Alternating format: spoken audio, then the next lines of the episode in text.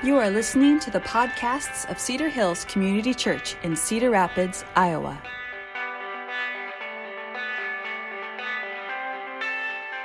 I'm going to open today by telling a story. This is a story about two brothers. I came across it in my study. Uh, I heard it from a man named Michael DeFazio. He said it's an old Jewish story. These two brothers, they lived and farmed right next to each other. There was an older brother who was in his mid 30s, and he had a family, a wife and some kids, and the younger brother in his early 20s who was single and, and just lived alone.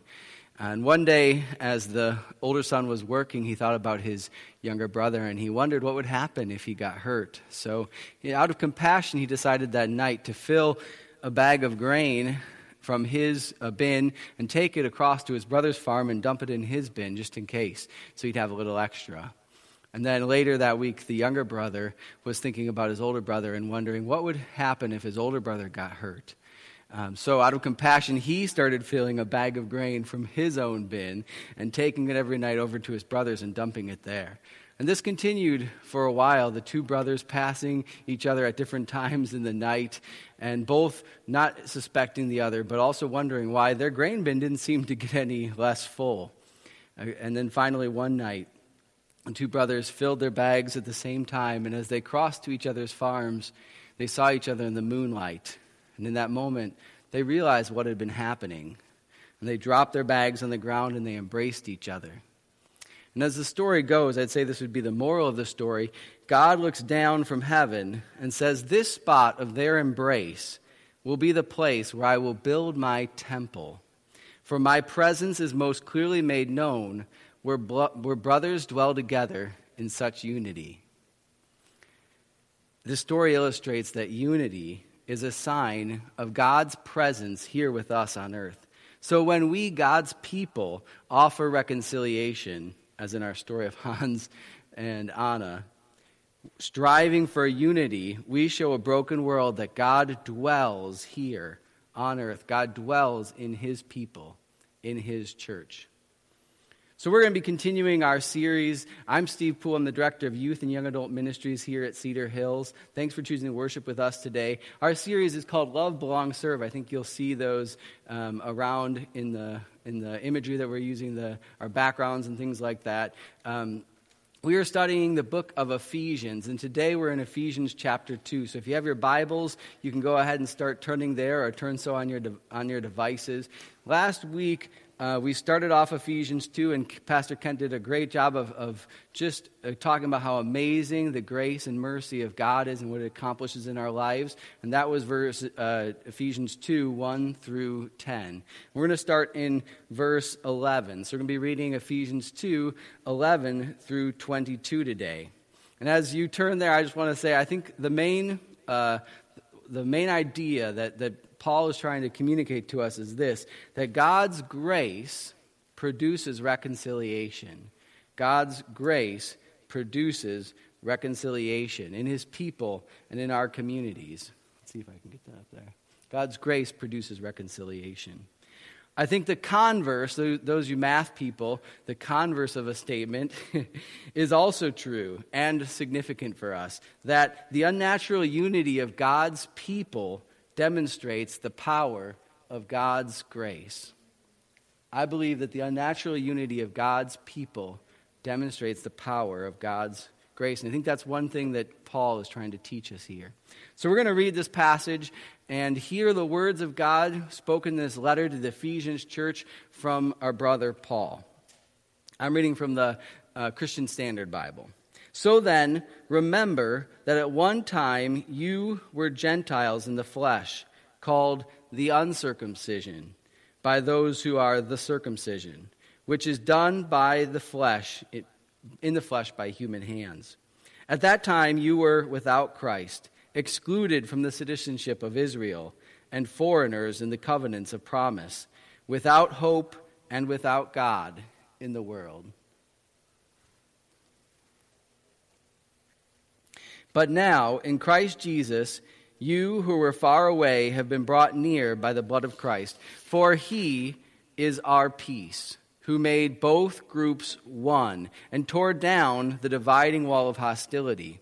In his flesh, he made of no effect the law consisting of commands and expressed in regulations, so that he might create for himself one new man from the two, resulting in peace. He did this so that he might reconcile both to God in one body through the cross by which he put the hostility to death. He came to proclaim the good news of peace to those who were far away and peace to those who were near. For through him we both have access in one Spirit to the Father. So then, you are no longer foreigners and strangers, but fellow citizens with the saints and members of God's household, built together on the foundation of the apostles and prophets, with Christ Jesus as the cornerstone. In him, the whole building, being put together, grows into the holy temple in the Lord. In him, you are being, you are also being built together into the dwelling of God's Spirit. Wow we hear Paul speak about an amazing unity here. Here's just a couple of the things that I highlighted. Verse 14, he says, He is our peace. This peace that, that existed in the early church that they were striving for didn't come from their own strength, but it's His peace. It's the peace of God expressed in His people when He made both groups one by tearing down the dividing wall. Verse 15, he says, To create in Himself one new man from the two, resulting in peace. Also, they had access in one spirit. That's in verse 18. And they were no longer foreigners and strangers, but fellow citizens and saints, members of God's household. We, brothers and sisters, have been united in the adoption we have into God's family through Christ Jesus and his sacrifice on the cross. Where even it goes beyond that, we are being fitted together, built together into the dwelling place of God in the Spirit. God has given us, his people, the privilege of being his dwelling place. No longer in the temple, separated by the veil. When Christ died, the veil was torn, and the very presence of God now is expressed in his holy people. A citizenship created to himself in, in Christ Jesus. So these two groups are united by God's expressed love on the cross.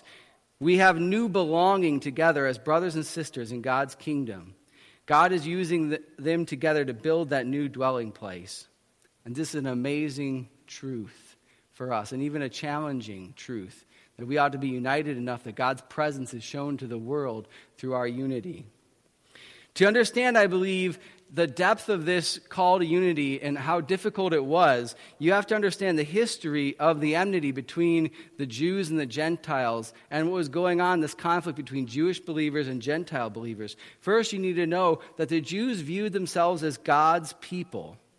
Right? They were chosen by God when He selected Abraham and called him and made a covenant with him. So some of them started to believe um, that this, this non-fact that God wasn't teaching them that because they were selected that they were better than other people. They started to believe that because they had the law and they followed the law that that somehow made them more uh, more righteous and the fact that they they were more right with God. Um, and and what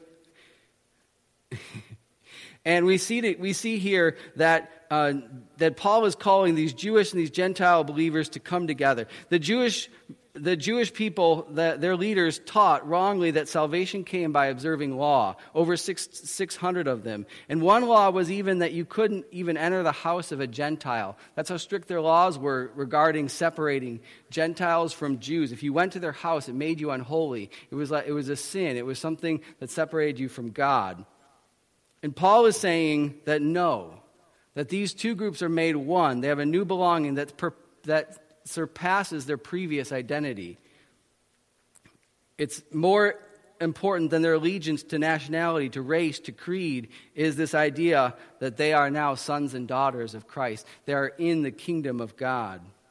So I believe one of the key ideas here is that Jew and Gentiles, Jews and Gentiles, have a new belonging that is greater than their identity as Gentile and Jew. They are now Christian. They are part of God's kingdom. one significant, I think, uh, difference is for us to recognize that Paul is not abolishing the Abrahamic covenant. He's not saying that um, this is something apart from the promise that God made to Abraham, but that it's a fulfillment of the promise. We're going to read Romans 11, 17. So if you have your Bibles, you can turn there. Romans 11, 17 says this But some of these branches of Abraham's tree, some of the people of Israel have been broken off. And you Gentiles, who were branches from a wild olive tree, have been grafted in. So now you also receive the blessing God has promised Abraham and his children, sharing in the rich nourishment of the root of God's special olive tree. We see here that the Gentile believers coming to God is not apart from the promise to Abraham, but a fulfillment of that promise in Christ Jesus. Galatians 3 7 through 9 says, and you can turn there as well. Galatians 3, verse 7. Understand then that those who have faith are children of Abraham. Scripture foresaw that God would justify the Gentiles by faith and announced the gospel in advance to Abraham when he said this All nations will be blessed through you. So those who rely on faith are blessed along with Abraham, the man of faith. And in 14 it says, He redeemed us in order that the blessing given to Abraham might come to the Gentiles through Christ Jesus, so that by faith we might receive the promise of the Spirit. So God is not abolishing the old covenant. God is not abolishing his old promise to Abraham. He is saying that now, through Christ Jesus, the, the veil has been torn and it's an open promise, and the Gentiles can be united to God through faith, the same way that the Hebrews throughout history have been united to God through faith. The law was always pointing them to the need for faith in God, and this is the fulfillment of the promise made to Abraham. So this conflict was so severe. You have these people who, who grew up with their identity being following the law, and now they're believing in Christ. Which laws do I still follow? And do I need to teach all the Christians to follow all these 600 laws? Which ones are the most important? And this created great conflict in the early church. I think this conflict between Jewish and Gentile believers was probably one of the most severe issues facing the early church. And it shows up in the book of Acts. If you don't know, the book of Acts is a book written that shows what happened to the early church? Christ rose again. He taught his people. He ascended to heaven. And then you've got Peter preaching the gospel, the Holy Spirit falling, and you've got the, the word going out throughout the known world. And in Acts 10, I'm going to start there. Um, there's a story of a man named Cornelius. He's a Gentile. And God gives him a vision and says, Send one of your servants and gives him the exact place where he needs to go to find Peter. And, he, and God gives a vision to Peter. He's up on a roof, he's hungry, and this sheet comes out of heaven, and there's all these unclean animals on it. And Peter's like, I'm not going to eat this. And this is what God says to Peter What God has cleansed, no longer consider unholy. And given the context, I think that's much greater than, than talking about food laws. It's saying that God is opening this up to the, the unclean people groups because right then the, uh, the servant from Cornelius comes and God says, Peter, go with that man. And Peter goes to his house. He eats with this Gentile and his family. But more than that, he shares the gospel and Cornelius' family responds in faith. They believe in Jesus Christ. And the Holy Spirit falls on him and his family the same way it has fallen on the Jews. And that's very significant. The power of God demonstrated in his believers is evidence that both Gentile and Jewish believers are united. Because when Peter comes back, this is in chapter 11, the other Jewish believers question him. They say, You went to the house of an uncircumcised man and ate with him? Like, seriously, you can't do that, Peter. That's against the law, the law of Moses. But Peter tells him the story. And in verse 18, when he's done telling the story, it says that they fell silent.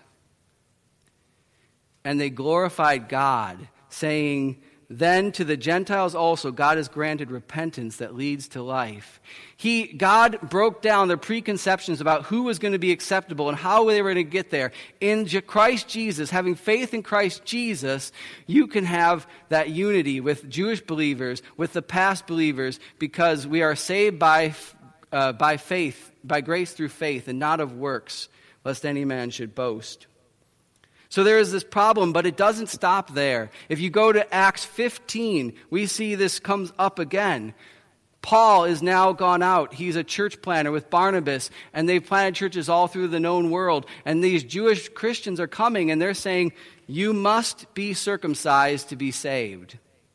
And so Paul and Barnabas have conflict with them, and they, they debate this issue, and it becomes so heated that they call, um, they, they call the elders and the apostles together, and they have a, a big church meeting, and they discuss this issue. And Peter comes back to that moment when God sent him to the Gentiles and gave them the same Holy Spirit that he gave the Jewish believers. And he says, Look, our ancestors never could live up to the law. Why would we put the law on these Gentile believers who are saved by faith the same way that you and I are? And they made decisions.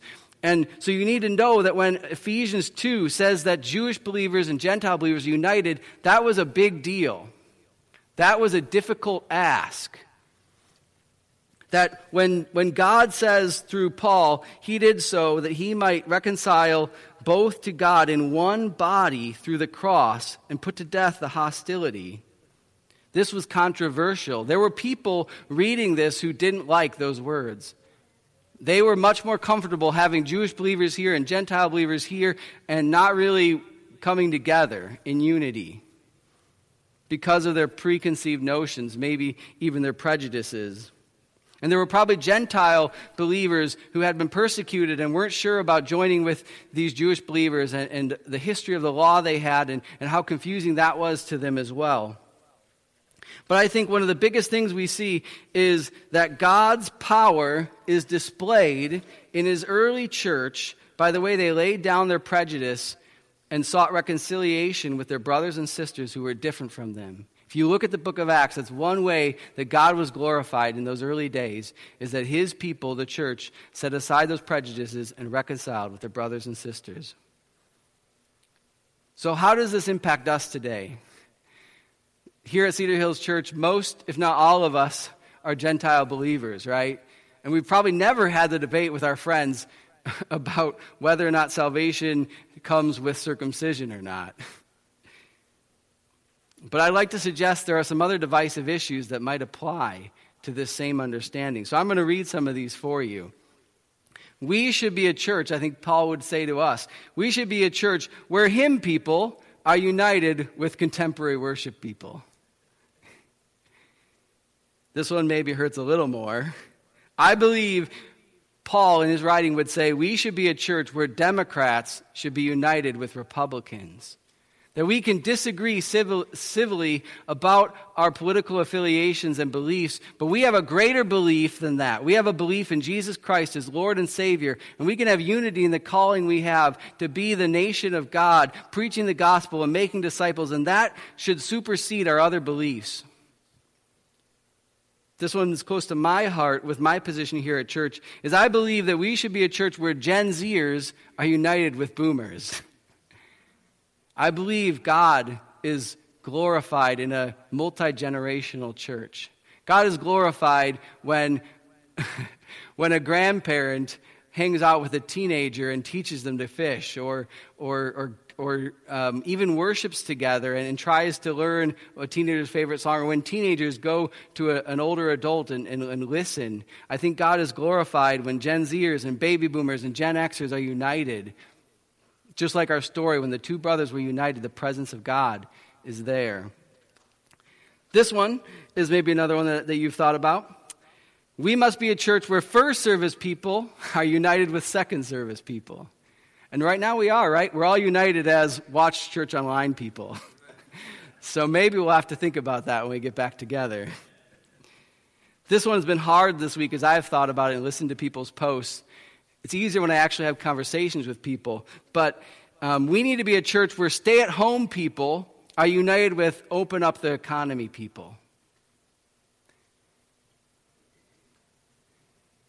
Yeah, it's hard because we have such deep beliefs. Some of us believe that if we open up, we're going to cause more people to die, and shame on you for killing people. And other people look at it and say, if we don't open up, more people are going to lose their job, and people are going to die because of the consequences of joblessness. And I'm going to tell you that God would say that there's something greater than your belief on these issues. It's your belief in God, in their faith in Jesus Christ that can unite us beyond these. And as we as a church consider the question, when do we open up? How do we open up? How do we organize that? I pray that we would be known as a church that have grace and mercy with each other, that seeks unity and not division over this issue, because everybody's divided over it. I think we should be a place where white believers can worship with black believers. We should be a place where Americans can worship with Chinese believers. We can be a place even where Packers fans can worship with Bears fans. Or Chiefs fans? Any Chiefs fans out there? wow, you might be thinking, Steve, you're really meddling now. but it's not me that's meddling, it's God that's meddling. I think God is saying that our identity as God's holy church should unite us more than these non essential, non theological issues should divide us. And I'm not saying we should be a homogenized church. I'm not saying we should all agree on our political beliefs. I'm not saying we all have to agree generationally. We all have to agree on these things. I'm saying that God is glorified when his diverse church models diverse unity for a broken world.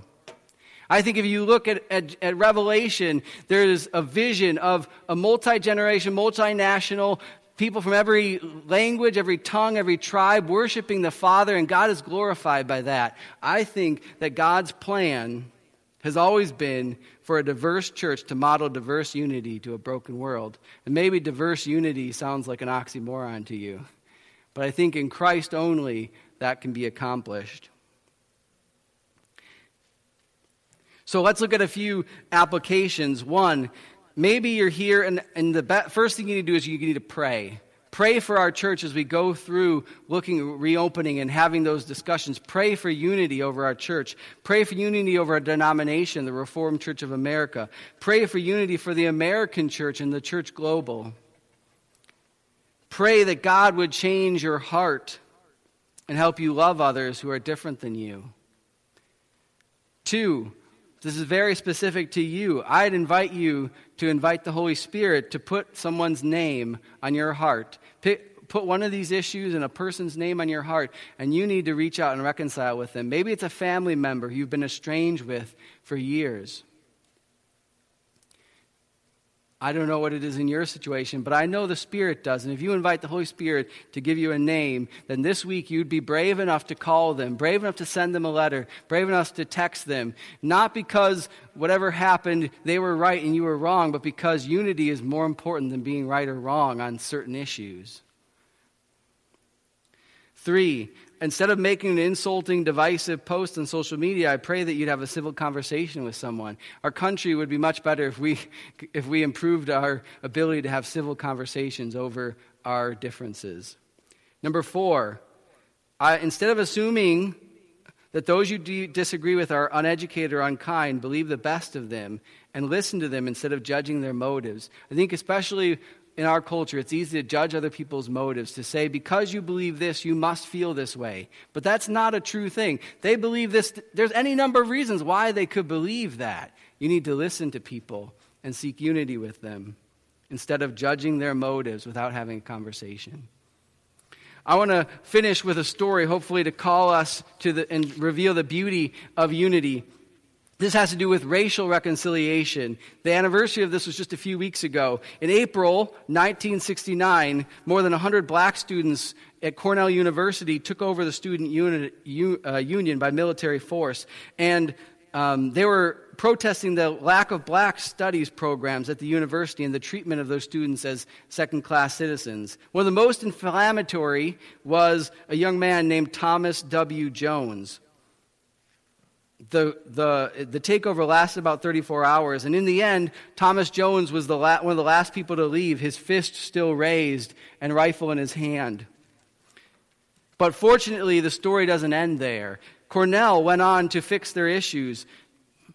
They told the president, James Perkins, to resign. And Thomas Jones, this, this angry young man, went on to get his master's degree from Cornell and be a, a great businessman. And in 1993, he was invited to the Board of Trustees. And in 1995, he was even, he even in, put an endowment in place. And he named it after James per- Perkins, that same president who was forced to resign, because he said this James Perkins was one of the earliest people to create a, uh, an enrollment drive to enroll black students. He said, I simply feel that we need to acknowledge that he's an extremely decent man who had the courage to do what is right thing in trying to help America solve its racial problems by improving educational access for minorities. At the ceremony, Jones and Perkins sat side by side, two people that were maybe one time foes or on separate sides of an issue were united and this, this shows us racial reconciliation is possible, but even more than that, it shows that it's beautiful. I believe that reconciliation, whatever form it takes, political reconciliation, relational reconciliation, um, racial reconciliation, it glorifies God when his people choose to be united instead of divided, just like our first story told. I'm going to go ahead and close us in prayer. God, I just thank you so much for Christ. I thank you that in Him you make us into new creations. In Him we have a new identity. The old self is gone. The old self is, sacri- is, is placed on the cross with Christ Jesus. And in His resurrection we see we also have this newness of life. We have your very Spirit living in us. And out of the strength of that Spirit only, we're able to call for diverse unity in the church.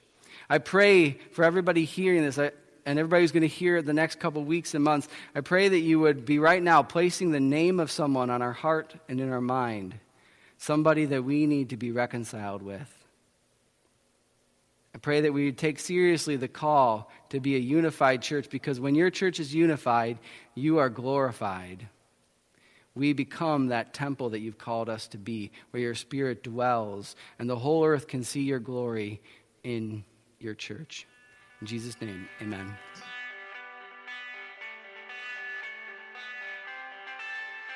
We pray you were blessed by today's message from Cedar Hills Community Church. For more information about our church or how to support our ministry, visit www.cedarhillscr.org.